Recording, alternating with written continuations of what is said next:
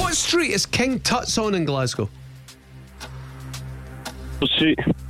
In the family, what would your dad's brother be in relation to you? Go. What is the name for the turntable serving dishes named after a woman? Go pass.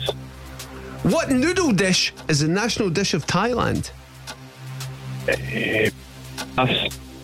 Rona Martin won win- Winter Olympic gold in which sport?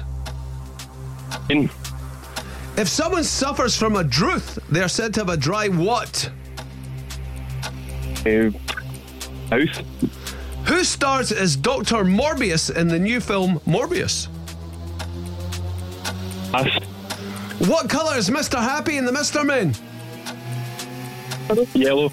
Justin Hawkins is the lead singer of which rock band? Um, pass. What's the national flower of England? Rose. Oh, just on the buzzer. You got that. Just goal. on the buzzer. Right. I'm just. I'm going to say that was like a three or something. It's a five, I think. Is that a five?